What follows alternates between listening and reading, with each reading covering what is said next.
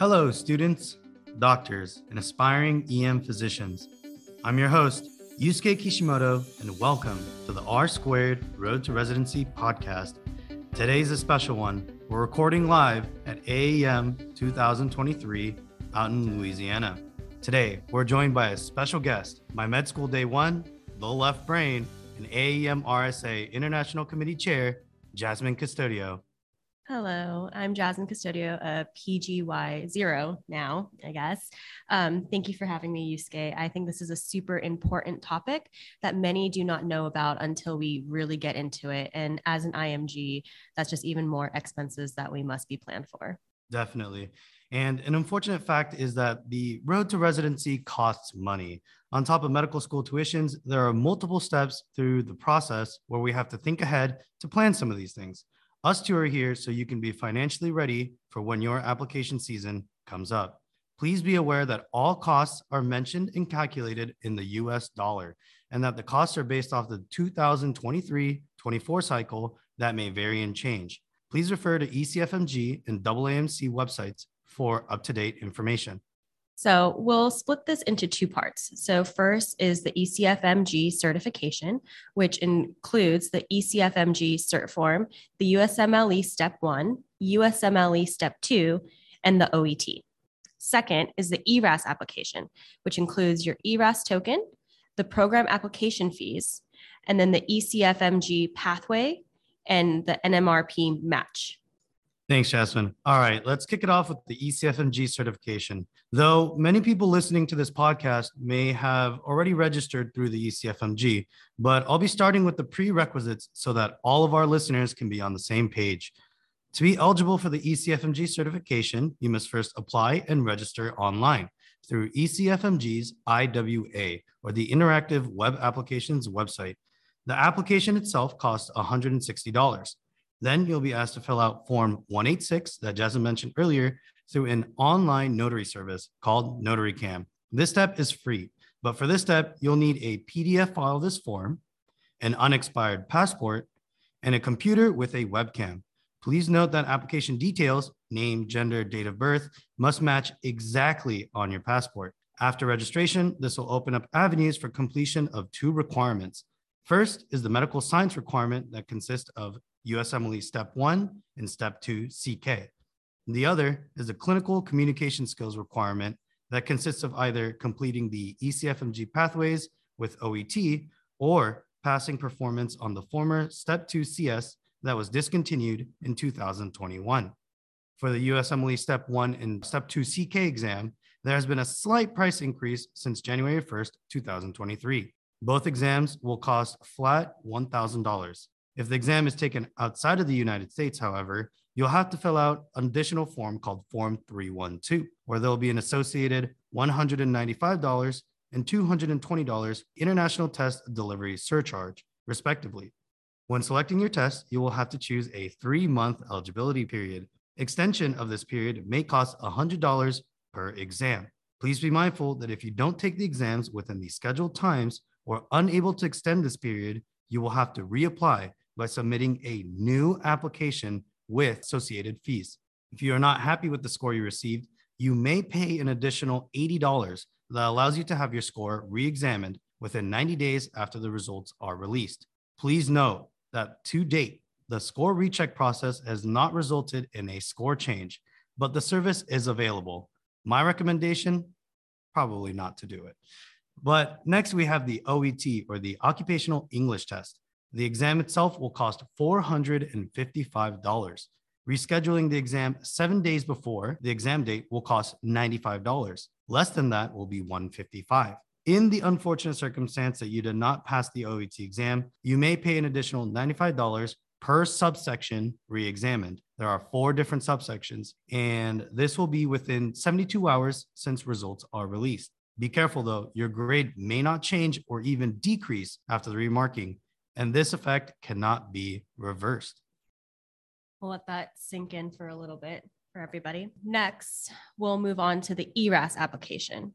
So, to purchase the ERAS token on Oasis in late June costs about $165. To have the USMLE send in your Step 1 and Step 2 CK score report, the transcript fee is $80. Application for ECFMG pathways for the match cycle costs $925.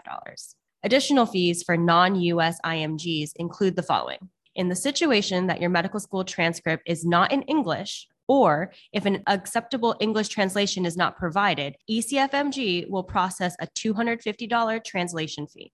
Next, application for a J1 visa sponsorship is $160, plus a SEVIS fee, which is a student and exchange visitor information system, of $220, both payable to the US Embassy or consulate. On top of this, those with J1 visas will need an annual ECFMG application fee of 370. ERAS application can be a little tricky with its tiered system. Applying to 1 to 10 programs costs $99. 11 to 20, $19 per, 21 to 30, $23 per, and 31 plus is $26 per program. The number of how many applications to send out is a personal decision and opinions all across the board.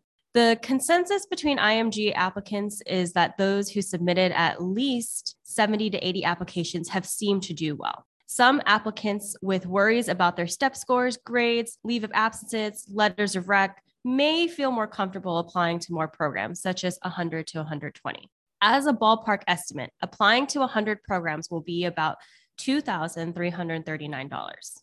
Things to consider for where to submit your applications include one, historically IMG friendly residency programs. Two, programs with graduates from your medical school institution.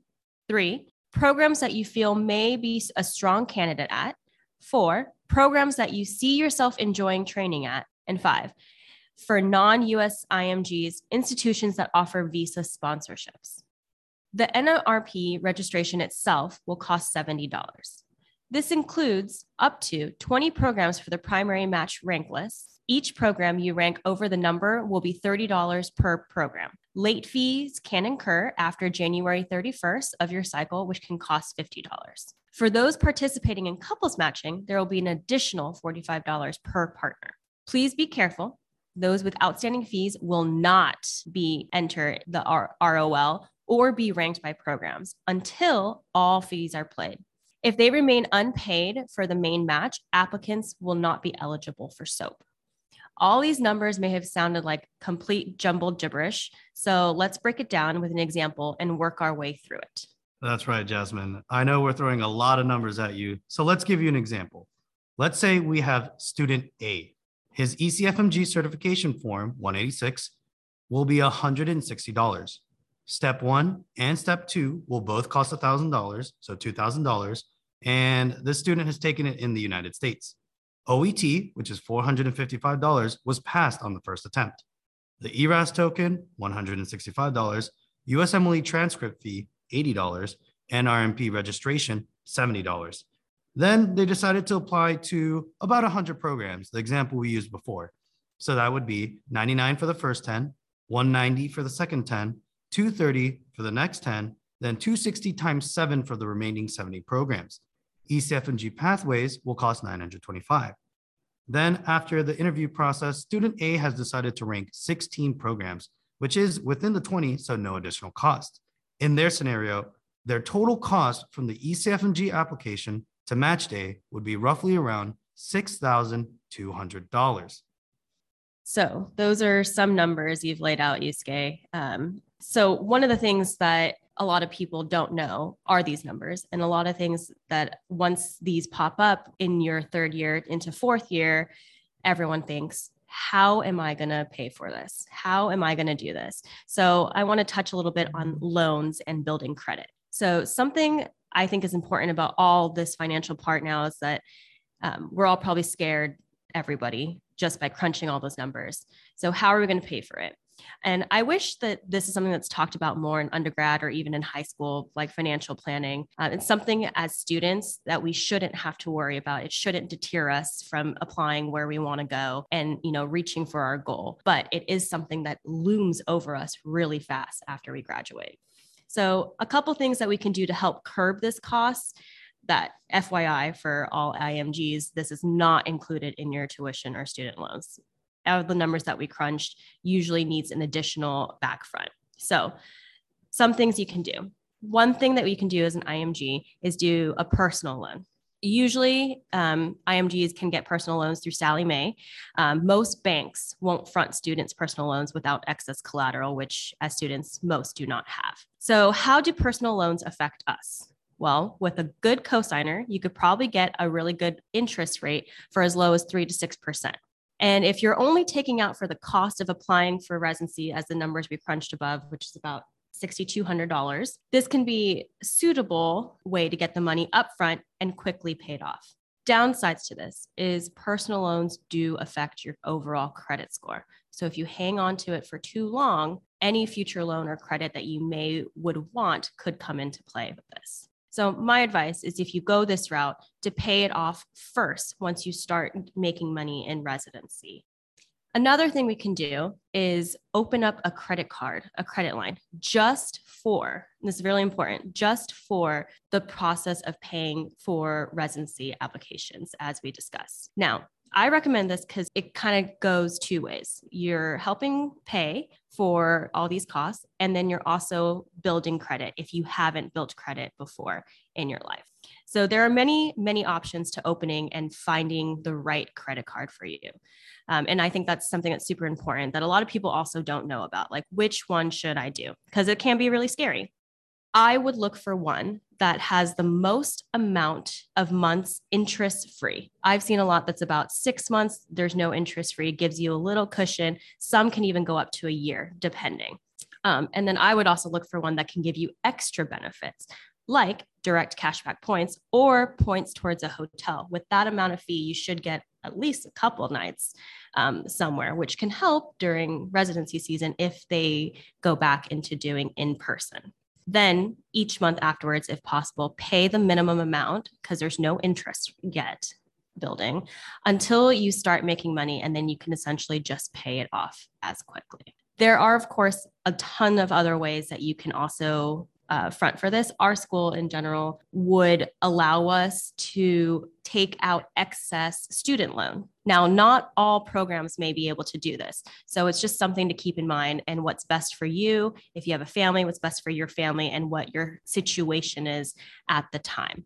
But it's good to know that there are options and not be scared that you're not going to be able to pay uh, for however many places that you want to apply to, or that you won't be able to pay to go to these interviews. So there are choices out there that can help. Okay, so those are the options that we have for essentially US IMGs. If you're a non US IMG, these options may not be available to you. I know that a lot of personal loans, especially through Sallie Mae, can't be done for non US IMGs. So it may have to go through someplace else within your country itself um, that needs to be looked into more. But at least you know where you can start and what you can do um, in the process for that. And that concludes this episode. Talking about money is a very sensitive topic that not many people like to discuss. We hope that in this episode, we're able to lay a foundation of managing your finances and financial literacy when it comes to applications. Thank you, Jasmin, for joining me today and giving us your advice, tips, and tricks on loans and building credit. Catch you awesome people next time on the R Squared Road to Residency podcast.